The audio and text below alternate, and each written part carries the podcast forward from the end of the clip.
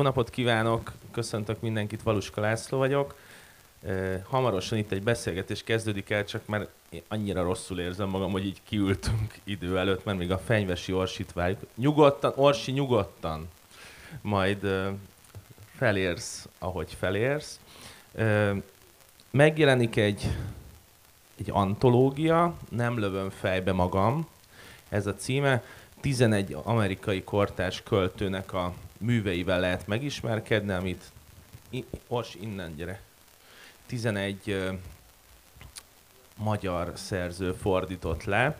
Erről fogunk most beszélgetni, és akkor Fenyves Orsinak kérek egy tapsot. Szia Orsi! Sziasztok! Mellette Gerevics András, a kötet szerkesztője, és Lanckor Gábor, aki pedig a 1749-nek a főszerk.hu főszerkesztője.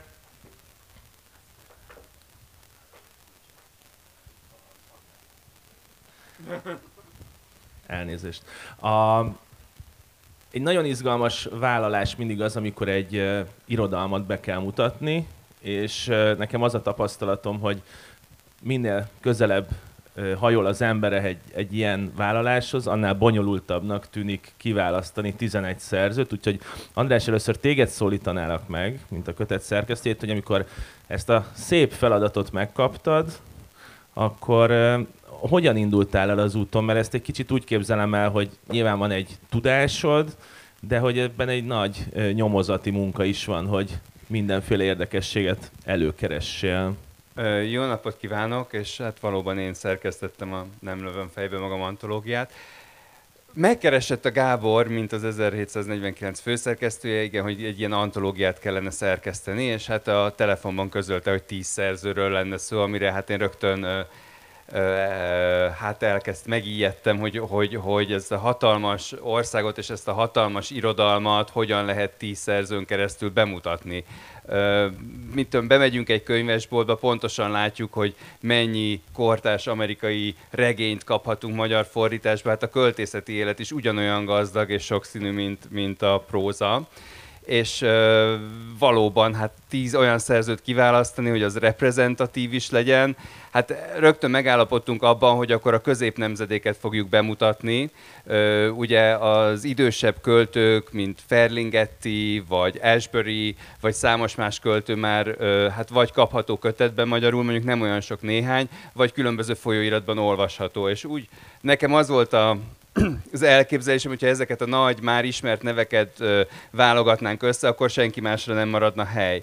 És inkább, inkább egy, egy ö, hát középnemzedéki antológiát állítottam össze, és valóban egyfelől ismerem az amerikai irodalmat, nagyon sokat fordítottam korábban is, előfizetője voltam a Poetry magazinnak, ahonnan azért egy elég jó körképet kaptam, Ö, viszont megkerestem minden létező antológiát, amerikai antológiát is, hogy ők kiket válogatnak be, kortárs antológiát, ki, milyen költőket mutatnak be, ö, és fölvettem amerikai költőkkel, egyetemi professzorokkal a kapcsolatot, hogy ők kiket ajánlanának. Így végül egy ilyen több száz fős lista állt össze, amit hát úgy nagyjából végigolvastam, hogy melyik szerző az, aki, aki, aki izgalmas, aki különböző, mint a többiek, és így állt össze.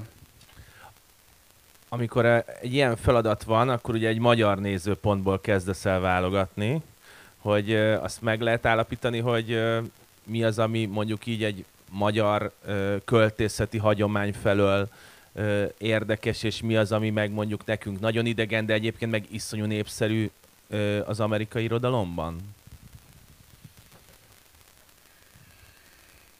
Nem, igazából, igazából nem nagyon sokféle dolgot olvastam, és sokféle ö, költőt kerestem, nem, ezt nem vettem nagyon számításba. Az ugye fontos egy fordító szempontjából, hogy mi az, ami, ami lefordítható, vagy lefordíthatatlan magyarra.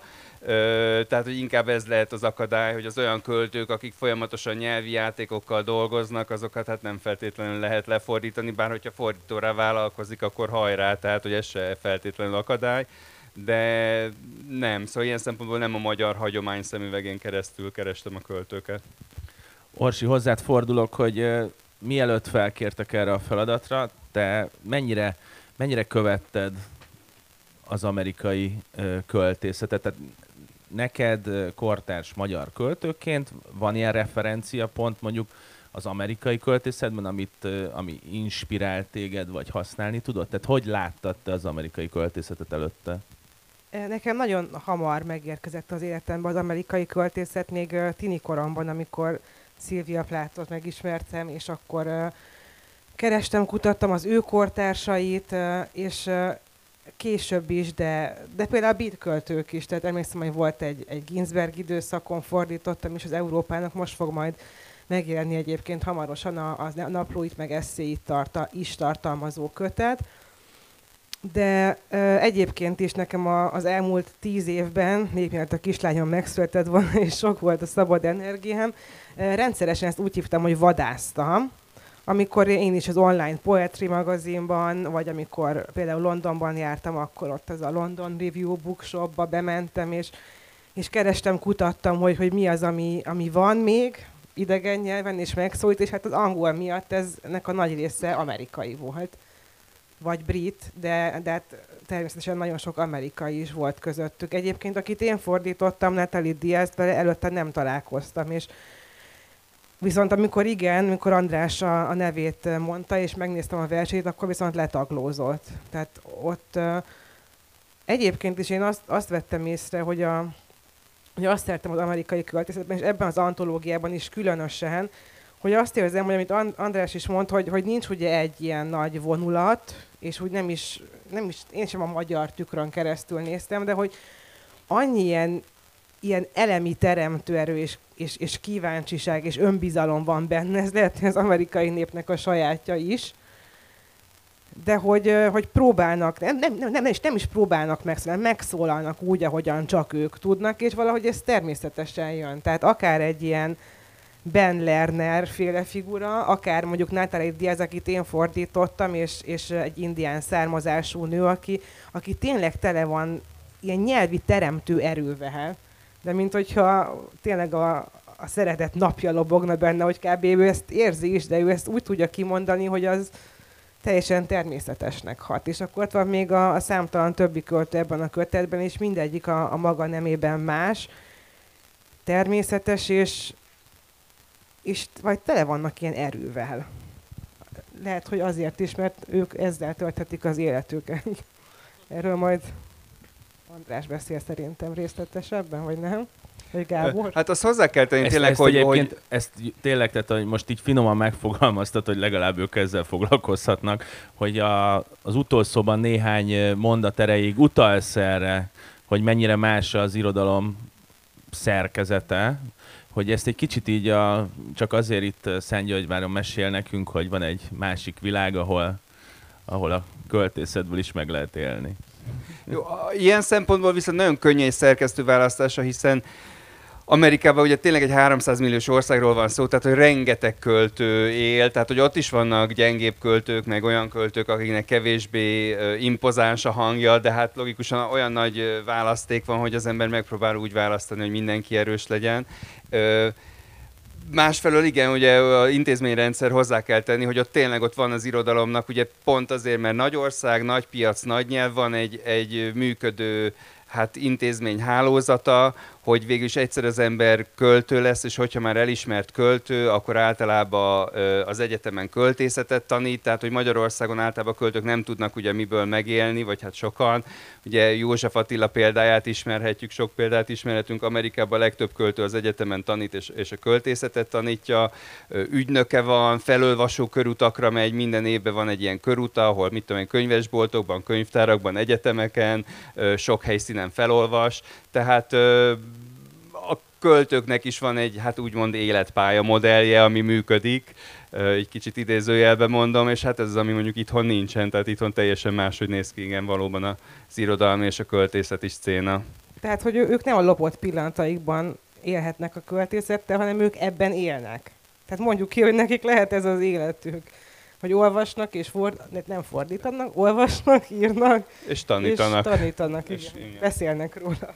Egyébként ebben, az, amit említettél az utolsóban, ebben nekem ez volt talán a legizgalmasabb, hogy hogy tehát már az egyetemre ilyen életpálya modellszerűen mennek el, tehát hogy a költészetet ott is lehet tanulni, egyébként utána ott lehet maradni az egyetemen, tehát ne, nem az van, hogy egyéb elfoglaltságig mellett, hanem ez egy az akadémiai rendszernek is a Igen, része. része. Hát igazából Magyarországon is ez festők vagy zeneszerzők esetében valamennyire működik, és azért Amerikában sincs minden költőnek aranyélete természetesen, tehát hogy azért ott is nagyon sokféle modell, nagyon sokféle életút létezik, és nem feltétlenül akarnak bennmaradni, tanítani az egyetemen, hanem ott is teljesen más pályát is választhatnak. Minden esetre van egy választható biztos pálya, ami mondjuk itthon kevésbé létezik. Gábor, eddig téged nem szólítottalak meg, pedig nagyon izgalmas az, hogy az 1749-el, amit elkezdtetek, az az, hogy egyre több, az olvasó egyre több képet kapjon arról, hogy mi zajlik körülöttünk a világirodalomban. Amikor megkerested az Andrást, hogy legyen egy amerikai antológia, akkor, akkor valószínűleg te is tudtad, hogy ez egy közel lehetetlen feladat lesz, de a végén valamit ki lehet nyomtatni. De számodra miért volt izgalmas az amerikai költészethez nyúlni? Sziasztok!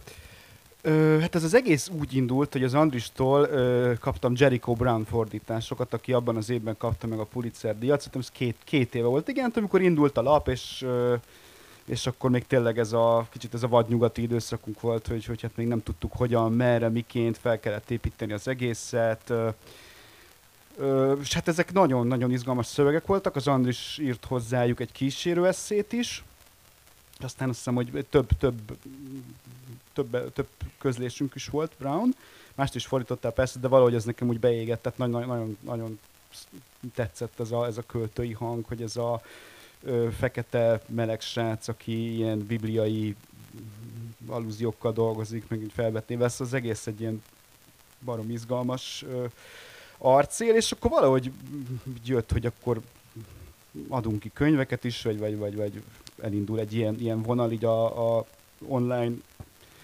oldal mellékhajtásaként, hogy akkor legyen fizikai formátum és akkor úgy adta magát a Brown, de hát hogy akkor, akkor próbáljunk meg, szóval ne, ne, ne, ne csak egy szerzőt, ebből a láthatóan nagyon izgalmas kortárs amerikai költészeti dzsungelből, tehát hogy, hogy ezt nyilván azért én is láttam, hogy ez egy ilyen majd hogy nem átláthatatlan rengeteg, ö, hát akkor legyen antológia, és akkor ezt így földobtam az Andrisnak, ő meg úgy elég lelkesen, vagy hát olyan ö, kételjét azért hogy meg, meg, megszólaltatva, de, de végül is elkezdődött ez a projekt, és ö, ez most nagyon-nagyon jó, hogy, hogy itt van a kezünk, mert ez egy két éves ö, munkafolyamat eredménye, és hát nem, nem volt könnyű.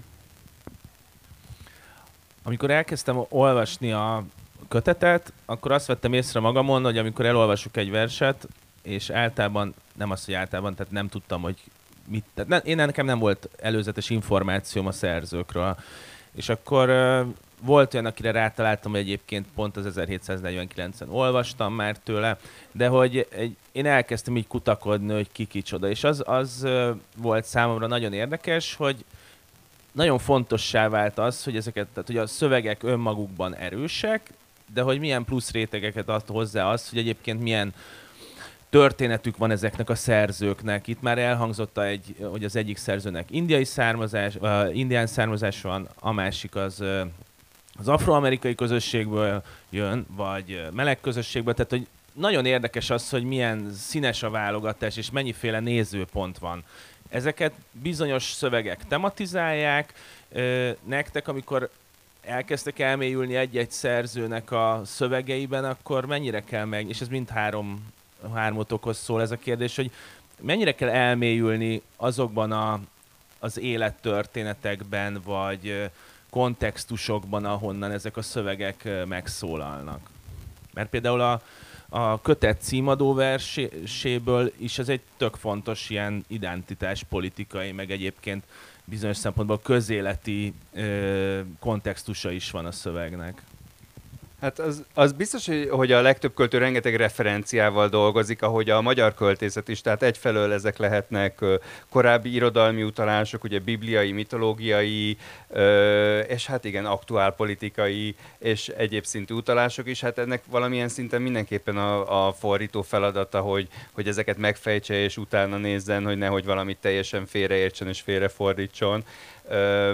Igen, tehát Nekem is ugye pont, ugye, ahogy említetted Gábor, a, a Jericho Brown nagyon sok bibliai idézetet is hát bele dolgozik a verseibe, hogy akkor ezeket az ember jó, hogyha persze ismeri, hogy honnan van, és nem újonnan lefordítja, hanem megnézi, hogy akkor a magyar biblia fordításban ez hogyan is szerepel.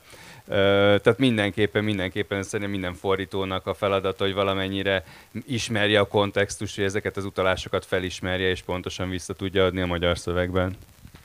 Most vissza fogok kérdezni, mert ö, én sokkal fontosabbnak látom olvasóként azt, hogy ö, milyen ilyen identitás kérdések vannak emögött, és azért kérdezek vissza, hogy ezt próbáljuk meg nem elkerülni, mert azért, ahogy én látom mondjuk Magyarországról a magyar irodalmat, az egy, és akkor most tényleg nagyon általánosan megfogalmazva, az egy fehér, heteroszexuális férfi irodalom. Amikor itt van egy ilyen antológia a kezünkben, erre már ezt nem lehet mondani, és ez már nekem már önmagában ez iszonyú izgalmas, és nem ezért izgalmas a kötet, tehát ezt ne értsétek félre, hanem, hanem ez, ez pluszban nagyon izgalmas, és ezért nem akarom ezt megkerülni. Hát az Orsi szerző ilyen szempontból nagyon fontos, mert ő pont ezt az indián, indián hagyományokból, az indián kultúrákból táplálkozik, hogy te ezt hogyan láttad? igen, tehát ráadásul Natalie Diaz, tehát ő olyan, hogy nekem az én történetem tartozik, hogy én amúgy is nagyon sokat megkapom magán emberként, vagy költőként is, hogy én sok vagyok, vagy sok tudok lenni. De Natalie Diaz, ő rengeteg, tehát ő annyira sok, hogy még én is időnként így fogtam a fejemet, és, és hogy akkor ezt lehet, akkor ezek szerint ezt lehet, és, és ő, De ez ő a nagyon... lehet, nem lehet, ez milyen hagyományból jön? Hogy, hát azt, hogy ezek hogy... szerint ott, ott, ott lehet, és én nagyon sokszor érzem mondjuk itt a magyar irodalmi közegben azt, hogy így fékezni kell, meg csitítani magadat, és, és igen, egy kicsikét, tehát intellektuálisabbnak lenni, kevésbé zsigeri érzelminek, és uh, aztán vannak olyan szerzők, mint egyébként, akit szintén fordított a kanadai Ian Carson, aki, aki szerintem egyszerre tud érzékeny és okos lenni, és itt van Natalie Diaz, akiből meg egy olyan ős teremtő erő árad, és közben férfias is, tehát hogy van benne ilyen nagyon erős férfi energia is, és az, a, az ami a, a verseiből süt, az, tehát egészen elképesztő, és, és így önmagában megállja a helyét. Tehát nem érzem azt, hogy, hogy támadható lenne az, ahogyan ő működik. Hogy lehet, hogy csak én nagyon belehelyezkedtem az ő szerepébe, mert én nem úgy ezt csinálom, tehát hogy tőlem az indián kultúra nem is állhatna távolabb, tehát nekem még az ilyen indián könyvek is kimaradtak. Úgyhogy én az ő szövegein keresztül próbáltam magamhoz közelengedni ezt a kultúrát, és, és gazdagodtam általa. Egyébként olvastam vele interjúkat, hogy ő ezt tudatosan így is használja, tehát hogy ő felhasználja az indián gyökereit, de nem, nem az a fő mondandója, tehát hogy az egy ilyen, az a benzin valahogy az ő utazásához. De szerintem anélkül is, tehát hogy az indián kultúra ismerete nélkül is erős, sőt, baromi erős ha szabad hozzáfűznöm, én egy fehér heteroszexuális férfi verseit fordítottam ebbe az antológiába. van felesége is, meg talán gyereke is, de hogy ő viszont egy odesszai születésű zsidó, aki az első verseit oroszul írta. és amikor hogy felmerült, hogy akkor antológia, meg akkor jó fordítsak bele én is, persze nagyon szívesen mert hogy amúgy tök szeretem az amerikai költséget, ugye előtte a, a előző ilyen amerikai fordítós projektünk az az Esbori kötet volt a Krusovszki Dénessel, meg a Mohácsi Balázsjal. És akkor, hogy akkor kit választok, és akkor tök egyértelmű volt, hogy az Ilya Kaminskit. Ő nekem úgy jött, hogy van egy kedves amerikai költő barátom, és aki valamelyest tud magyarul is, Jeremy Fárónak hívják, és akkor hogy fordított tőlem verseket, még korábban, és az is egy ilyen, ezt a golyás ciklusomat, amit még úgy régen írtam, de az is egy ilyen konceptes valami volt, és akkor ezt a kötetet úgy kaptam meg a Jeremy-től, hogy fú, ezt imádni fogod, hogy tényleg ez, ez, ez neked így nagyon be fog találni, és nagyon betalált tényleg. úgy ez a Süket köztársaság című kötet, és, és, és hát ez egy konceptkötet, tehát hogy az elején és a végén van egy-egy vers, ami így, ami így és ez még a BLM előtt volt, de egy ilyen amerikai kontextus, kontextusba helyezi a kötet magvát, ami viszont egy ilyen ö, nyugat-ukrajnai Stetlben pogromok és megszállás, és, és nem egyértelműen dekódolható történelmi események, inkább ilyen parabola-szerűen, és ilyen, ilyen, ilyen nagyon-nagyon ö, sűrű, drámai, nagyon-nagyon-nagyon beleszerettem, úgyhogy, úgyhogy örülök, hogy megszületett ez a tíz vers magyarul. Azt beszéltük meg, hogy ö, mindegyik ötöknek van egy szerzője, akit fordított, és azoktól kiválasztotok két-két verset, és egy, ezeket a szerzőket, meg szöveket egy kicsit részletesebben ö, bemutatjuk. Melyik ötök szeretnék kezdeni? Hát nekem ott nyitva van, akkor kezdem én. Profi, így kell felolvasásra érkezni. Tehát Jericho Brown, Colosseum. Nem emlékszem, hogy sérültem meg, de enyém a fájdalom, olyan hosszan kitart, a sebet is elveszítem, ami szülte, mert egyikünk sem ismeri saját szemes szépségét, míg nem mondja egy férfi, hogy Isten ezért teremtette a barnát. Ez a férfi mondja azt is, azért él, hogy a leglágyabb részünket megérintse. Arra utal, hogy testünk felszíne a sejem fokozataival mérhető. Őt fogom követni, amíg nem leszek kívül is olyan durva, mint belül. Nem találom a mészállás forrását, de tudom, az enyém, de tudom, az enyém milyen érzés, vele élek, és néha használom is, hogy az életet elvégezzem. Mert az vagyok, amit a gladiátorok szerelmes férfinak hívtak. A szerelem túlélésünk egyetlen jele rómaiakhoz. A testtel kezdem a mi urunk évében, porózus és nyírkos, szerelemtiport és készséges.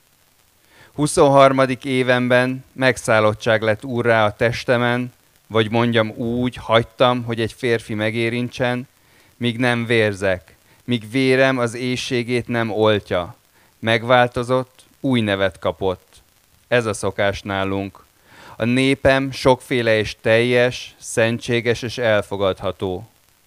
Egész népemet sebeztem meg, már nem úgy hívnak, hogy testvér. Keresztbe teszik a lábuk, ha meghallják a léptemet. A férfiak a nőket vetik így meg, a nőket tanítják arra, hogy magukat így vessék meg, és megvetik a nőt, aki benne, akit bennem kiszagolnak, akinek minden izma görcsbe rándul a férfiak súlya mázsás hitük alatt. A testem, kedves áldozat, kínlódó és kívánatos, vonagló és vonzó. Amilyen leszek, így feketén. Köszönjük szépen. Én kivételesen a kettőt beszéltük meg, de így még a golyostólat, ha felolvastad, mert onnan van a kötet címe, csak azért, hogy így egyben lássuk. Ja, golyóstól. Nem lövöm fejbe, és nem lövöm hátba se magamat, és nem kötöm föl magamat szemetes zsákkal, de ha mégis, esküszöm, nem megbilincselve, nem megbilincselve egy rendőrautóban teszem, és nem is olyan város börtönében, aminek csak a nevét ismerem, mert át kellett rajta utaznom, hogy hazaérjek veszélyeztetett vagyok, de esküszöm, jobban megbízom a férgekben a házam padlója alatt, hogy a testemmel tegyék, mit tenniük kell, mint az ország törvényeire felesküdött rendőrben, hogy úgy zárja le szememet, ami Isten szolgájához lenne illő, és olyan tiszta lepellel takarjon, amivel anyám is betakart, ha fáztam. Amikor magamat megölöm, esküszöm, úgy teszem, mint a legtöbb amerikai, cigarettafüsttől vagy egy falat hústól fulladok meg, vagy nyomorogva megfagyok, mert minden tél a leghidegebb tél. Esküszöm, ha azt beszélik, rendőr közelében haltam meg, a rendőr ölt meg.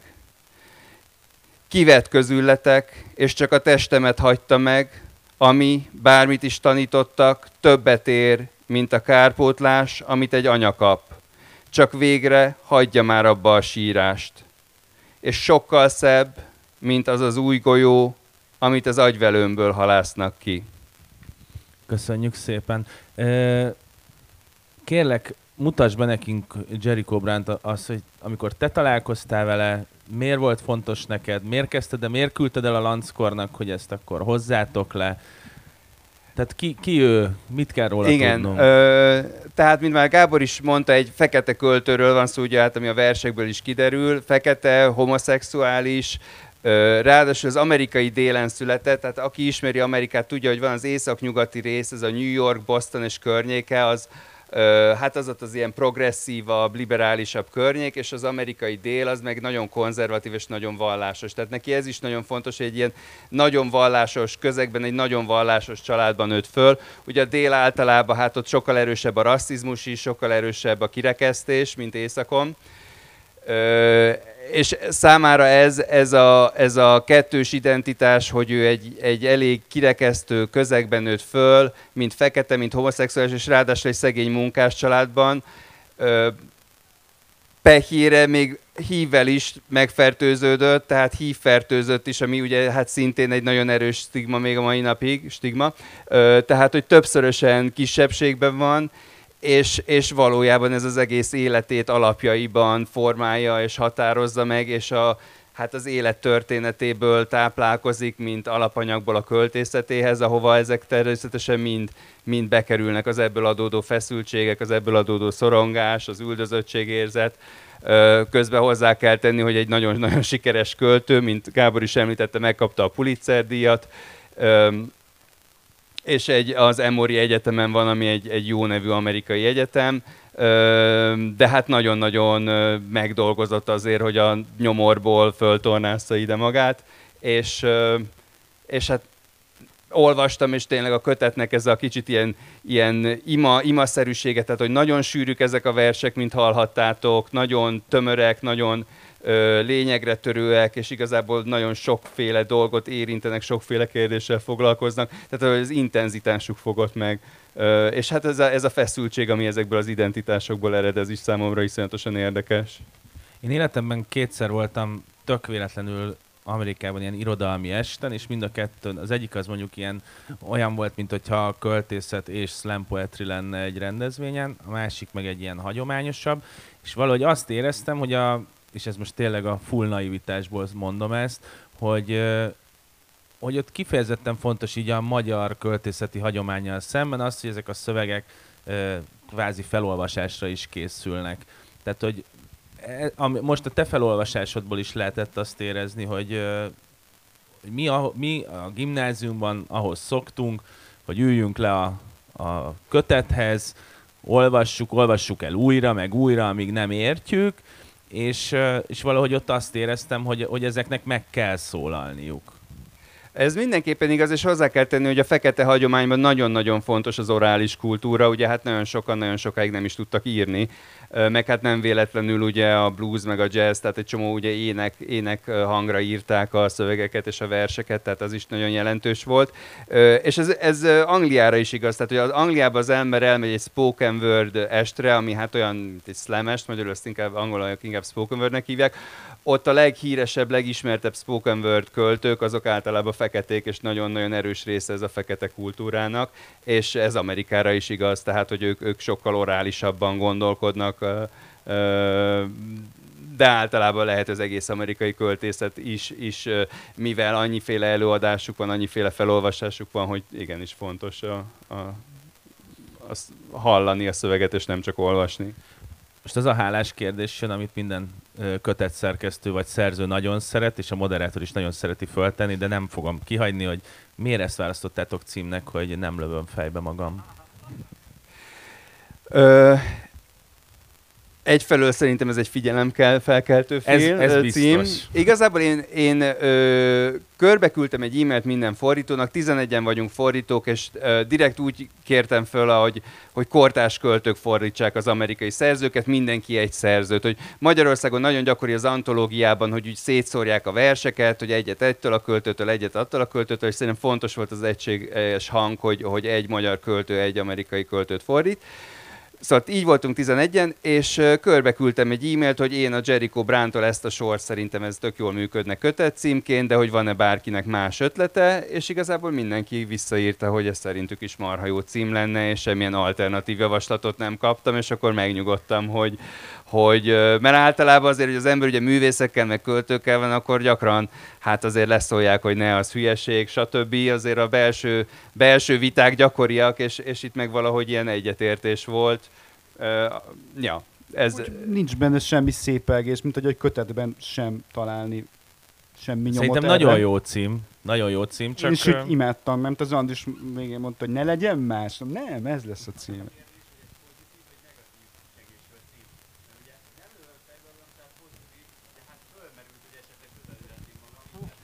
Igen. Kihangos. Már is, már is gondolatokat vetett fel a cím, tehát jó! Igen. Köszönjük. Igen. ezt, ezt kihangosítom hátra, hogy a, a fiatalember az első sorban azt kérdezte, Szint úgy a kötet fordítói. hogy ez pozitív Közül. vagy negatív kicsengésű ez a cím, hogy ez a, ez a nagy kérdés ebben a játékban. Ö, szerintem tényleg nagyon jó cím, tehát hogy az biztos, hogy amikor először felmerült, hogy ezt a kötetet itt bemutatjuk, és elküldtétek a, a kötetet, és kinyitottam, és láttam a címet, akkor rögtön kíváncsi voltam. Orsi, most a na- te is nagyon sok vagy, de rengeteg Nem, a szerző, akit elkezdtem for... ezen gondolkozni, amit most az András mondott, ugye, meg, meg szóba került ez, a, ez az orális hagyomány, és hogy meg ez a spoken word dolog, és hogy mennyire, mennyire más, vagy mint hogy nem is ugyanaz a művészeti ág lenne az, hogy kiállok, és ahogy elkezdek beszélni, úgy, úgy érkezik a mondani való, és, me, és az, amit mondjuk, amit én ismerek, ami nem hiszem, hogy európai, inkább csak az introvertált verzió, amikor a belső csöndben zajlik ez a szóalkotási vagy mondatalkotási folyamat, ami felszínre bukkan, de mindig egyedül. És aztán, bocsánat, csak ez, ezen gondolkoztam el, hogy ez olyan, mint hogyha kettő teljesen különböző dolog lenne, és, és Natalie Diaz, ő valahol a kettő között félúton lehet egyébként.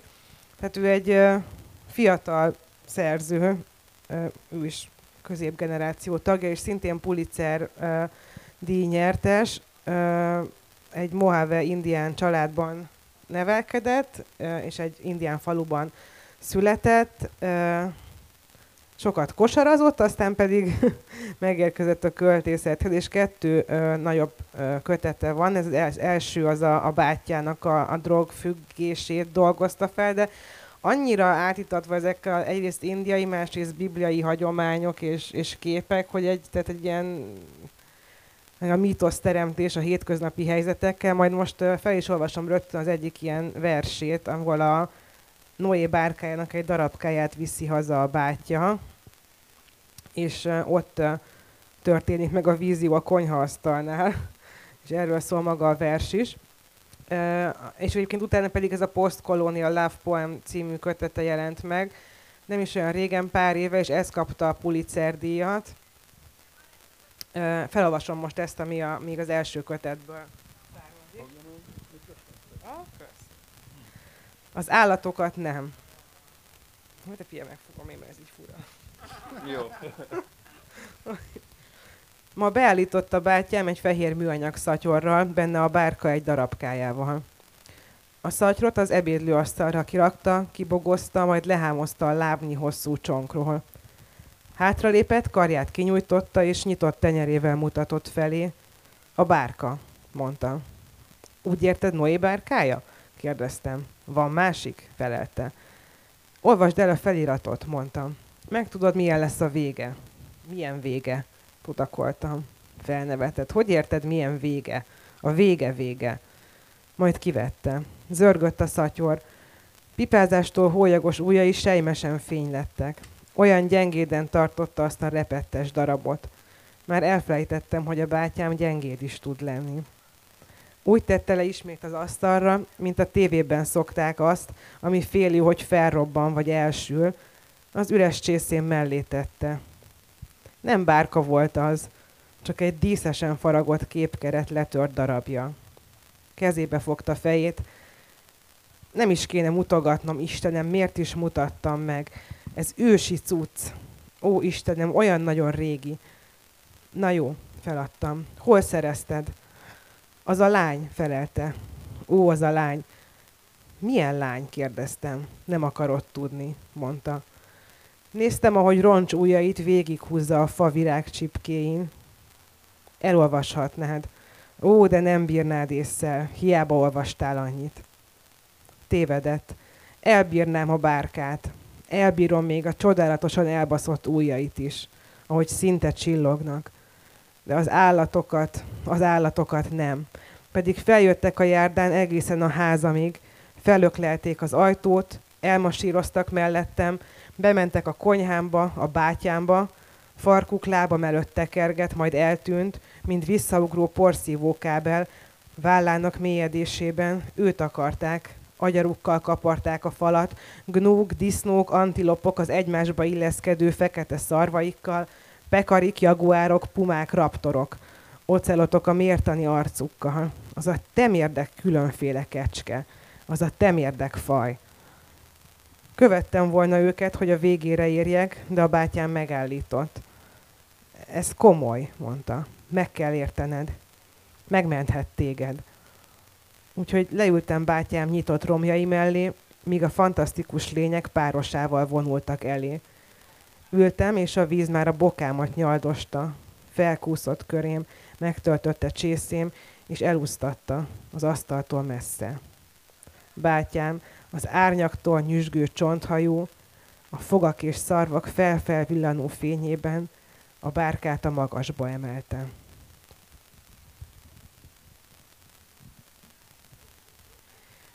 Tehát ez, ez volt az egyik ilyen példa arra, amikor, amikor bejön egy ilyen bibliai vonal, és, és gyakorlatilag a versben is történik, hogy a szerző is átadja magát ennek a képzetnek, és belekerül a saját maga teremtette vízióba.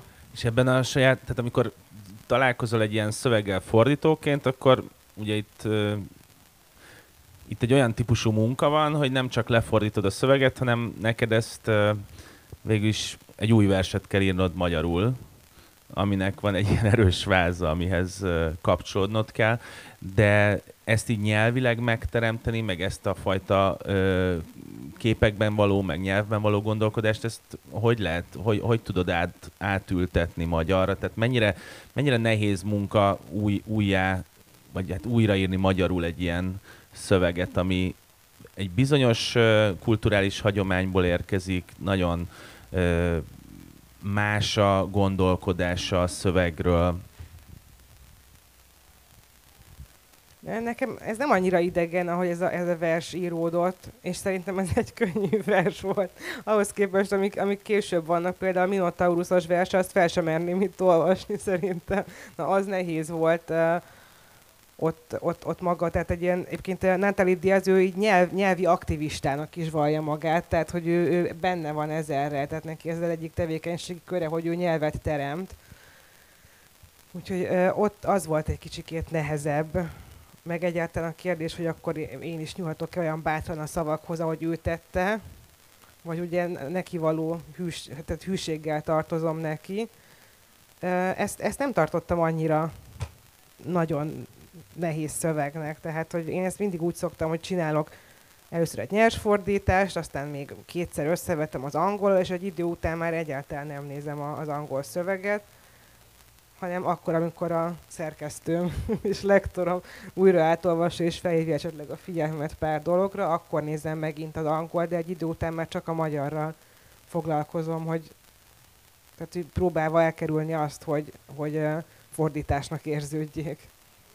Hogy attól írtózom a legjobban. Valahogy az az érzésem, Hogyha látszik, hogy, hogy fordítva hogy még van. egy félrefordítás is belefér, csak ne, csak ne érezzen annyira erősen fordítottnak a szöveg. Fölolvashatod a másikat, csak miközben keresgéltél egy ilyen közbe kérdeztem. Ja, igen, a, a másik az, az akkor egy nehezebb, egy újabb, de nem annyira nehéz, mint a Minotaurusos, ahhoz fel kell lapozni majd a kötetet. Ez a Bőrfény című vers. Egész életemben neki szolgáltam, minden vadászat a fény. Alatta osonok, mint jaguár lép a sötét csepp folyós lapockákon kéz nyílt arany mezeje és siklása, fénygyümölcs, kaszavilágló. Azért jöttem erre az Isten teremtette helyre, te ott lakóba a labdapályára, mert hívott a fény, fény felé, és most itt időzik, lámpaföldön. Egymásnak passzoljuk a fénylabdát, fényre hasított testek, vágyütötten. A fény átgyúrja szeretőm könyökét, részsíp. Ajkammal érintem, csillanó kegyelem, és egyszerre jutunk a fényre. Átáramlik rajtam. Skorpió hajsza, szapora fény. Lélegzett ostora, Isten csináló. Csípője a fény horizontja, ocelot szökken fel róla, szaggatta kalcedon és magnetit. A csípő, a mészkőszírtes, combjára fényként lejt, fénydoboz bőrkötéses. Szélrázza a lopótököt, fodrozza a fényt, az csattan és szerte hull. Erre a harcra születtem, bőrére hívtak, tóvillódzására. Vágyom, szomjazom, hogy megtöltsön, kútja legyek. Fény dobog mindenben, testének dal feszül, térdét fénykarja öleli. Testünk fénykantárban fény korbácsolja. A horzsolásban hemoglobin hervad, ibolya. Húzza jó iga, vérvilágosság, hogy azt hihessük, miénk a fájdalom, örökbe fényfogta lámpás. Kértem, most már enyém, fénykofa lettem. Megkönnyebbültem, de legalábbis felragyogtam. Pompás fej, csilingelő. Fényzúzta és fény fogyott. Mégis édes kukorica, fénykitörés, lakoma, szeretőm torkaszárán. Fényevő, fényszerető, én. Köszönjük szépen. Ez elég sok volt, nem? Igen, ez lett a te témád, mert ez a sok, meg rengeteg. Ö, nem tudom kiadni azt az egy kérdést, hogy azt mondtad, hogy ez nehéz volt, Hát igen. hogy egy picit megpróbálod nekünk elmondani, hogy mit jelent nálad ilyenkor az, hogy nehéz? Miért nehéz? Hát gyakorlatban, mondjuk így szerzőként,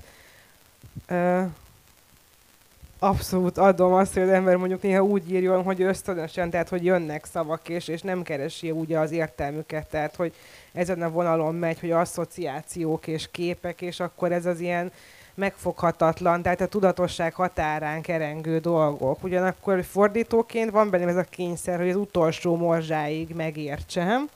Azon kívül ugye hát ezek a, a szavak, hogy kaszavilágló, meg eh, tehát hogy ezeket ugye újra kellett teremteni, szóval az, eredetiben is most nem emlékszem, hogy ez milyen szó volt, de hát egy nem létező, hát általa teremtett szó. És akkor, akkor úgy engem így elfog erőteljesen a, hát így beindulnak az ilyen lovaim is, és akkor hát semmi, csak ilyenkor félek, hogy egy kicsit én is így túlzásba viszem, de végül is azt hiszem, hogy sikerült fékezni magam, és uh, hű is maradt, meg azért lehettem én is benne szabad, úgyhogy Hát ez, ez egy jó, jó. jó. emlék nekem. igen. De egyébként ebben is van ez a, tehát ezt teljesen véletlenül ismertem fel ezt a, a ugye az aszték ilyen labda mítosz, hogy én egy gyerekkönyvkiadónál dolgozom szerkesztőként, és ott ez a mítoszok világáról is szerkesztettem egy kötetet, és ott jött ezek az aszték labda mítoszok, és akkor ezt, ezt úgy könnyebb volt beazonosítani. Vagy mi volt még itt ebben? Volt még egy ilyen, meg a kukorica, ugye, tehát igen, nyilván az is az ilyen a, az indián kultúrához tartozó, de ezek nem ilyen direktek, hogy enélkül ne lehetne értelmezni a szöveget, tehát hogy így, így becsúsznak, és így hozzátesznek ehhez a teremtőerőhöz, de, de nem, tehát hogy ez nem, nem ezt mutatja be, és nem, szóval nem, nem ez van a fókuszban, nem használja, de úgy használja, ami, am- mint ami természetesen jön, és, és akár nem is várja el a szöveg, hogy te, hogy te ismerd ezeket a mítoszokat, szerintem, vagy nekem úgy érződik. Köszönöm szépen. Gábor, tied Ilja Kaminski. Akkor kérlek, olvas föl. Ö, annyit még előzetesen elmondanék, csak nagyon röviden, hogy a, a süketség az a, a kötetnek ugye címében is szerepel, és egy nagyon fontos motivum, és a szerző valóban ö, siket, tehát hogy kisgyerekkorában egy betegség következtében elvesztette a hallását. Özvegyember.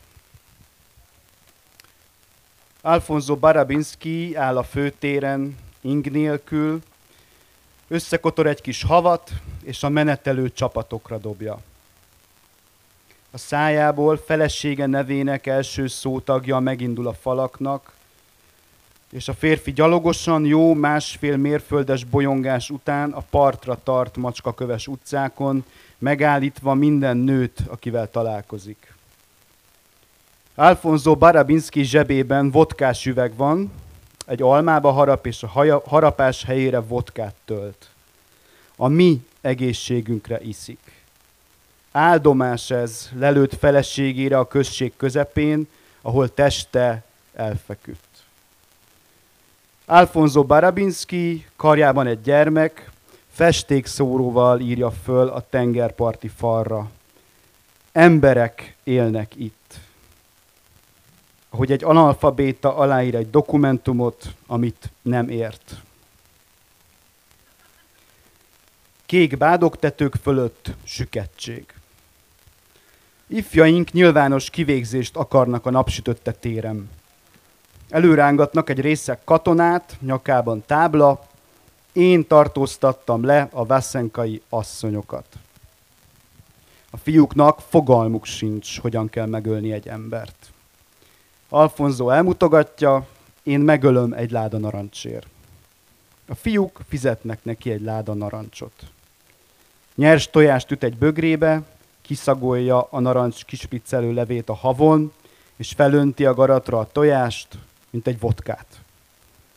Kezet mos, piros zoknit vesz föl, oda helyezi nyelvét, ahol a foga volt. A lányok a katona szájába köpnek. Galamb száll egy stop táblára, megingatva azt. Egy idióta fiú suttog, éjjel sokás süketség, és leköpi a katonát. A tér közepén a katona térden könyörög a község népének, akik a fejüket rázzák és a fülükre mutatnak.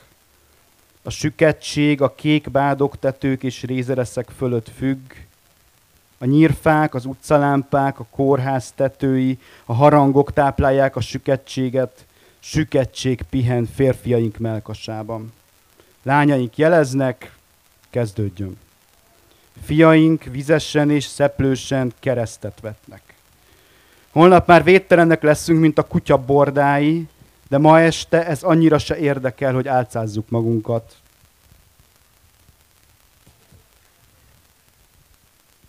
Alfonso a katonára veti magát, átkarolja, a tüdejébe hasít. A katona elzuhan a járdán. A község a hangos állati csontokat nézi az arcokban, és megérzi a földszagát. A lányok lopják el a narancsokat, és az ingjük alá rejtik őket. Köszönjük szépen. Egy kicsit bemutatnál nekünk ezt a Süket köztársaság kötetet, mert ugye ebből fordítottál el részleteket, ebből hallottunk most két szöveget. Engem nagyon foglalkoztatott közben, hogy milyen lehet ez az egész, ami, amiből most csak részleteket ismerhetünk meg. Ö, nagyon izgalmas kötet, van egy ilyen vizuális része is, hogy ilyen, ilyen süket némáknak való kézjelek vannak így, így meghekkelve a kötetben, tehát hogy ilyen, ilyen rajzok is. Ö, és, és ö, kicsit ilyen drámaszerűen van megformálva, tehát hogy amint említettem, hogy a kötet elején és a végén van egy, van egy, egy, egy amerikai kontextusban értelmezhető vers, ami úgy abszolút ö, hát mint a Brownnál, tehát ott is ez a, ez a BLM-nek az előszele, vagy egyáltalán itt a Amerikában a kisebbségekkel szembeni rendőri, rendőri erőszak, tehát egy kicsit ez olvasható ki belőle, persze nem ilyen direkten, ahogy én ezt most elmondtam. És akkor a közepében lényegében ilyen két, két felvonásként van, van címkézve két ciklus, és akkor ott, ott zajlanak ezek a ö, erőszakos cselekmények oda is vissza ebben a nyugat-ukrajnai statulben. Amit még itt, itt elmondanék, hogy nyilván itt a költőkkel azért úgy, úgy ö, felvettük a kapcsolatot, természetesen mielőtt úgy, úgy, úgy neki lódultunk a fordításnak. És akkor Andris levelezett korábban a, a Iliával, Ilya Kaminskivel, és akkor megkaptam az e-mail címét, írtam neki, és, és, és ilyen azonnal tök kedvesen válaszolt, és, és ö, Szóval így teljesen az volt az érzésem, hogy, hogy nyilván ő, Odesszában született, tehát hogy ő, ő azért tud Magyarországról, meg, meg, meg úgy el tudja képzelni, hogy, hogy, hogy, hogy, hogy ez itt mi. Tehát most ez, ez nem ilyen, ilyen viszonyrendszerként, csak nyilván egy átlag amerikai költő még, hogyha még oly művet olvasott, vannak földrajzi ismeretei, esetleg járt Európában szól neki, Magyarország az úgy nem biztos, hogy úgy, úgy, úgy hajszál pontosan megvan a vaktérképen. Viszont, viszont amikor leveleztünk az én szerzőmmel, így tökre éreztem, hogy ő ezt így érti, érzi, tudja, hogy most uh, itt ülünk és olvasom a verseit. Egyébként, ha már megemlítetted, hogy írtatok a szerzőknek, hogy vannak olyan pontok, amikor egy fordítás során kell, vagy érdemes kérdezni a szerzőktől? Ezt ugye erről mindig csak legendák vannak a nagy szerzők esetében, általában a magyar szerzők mesélik, hogy a német fordításaik, meg az angol fordításaik hogy működnek. Tudjuk azt, hogy nem tudom, Eszterházi iszonyú sikeres volt mondjuk német nyelvterületen, de angolul nem találták meg azt, aki jól tudná fordítani.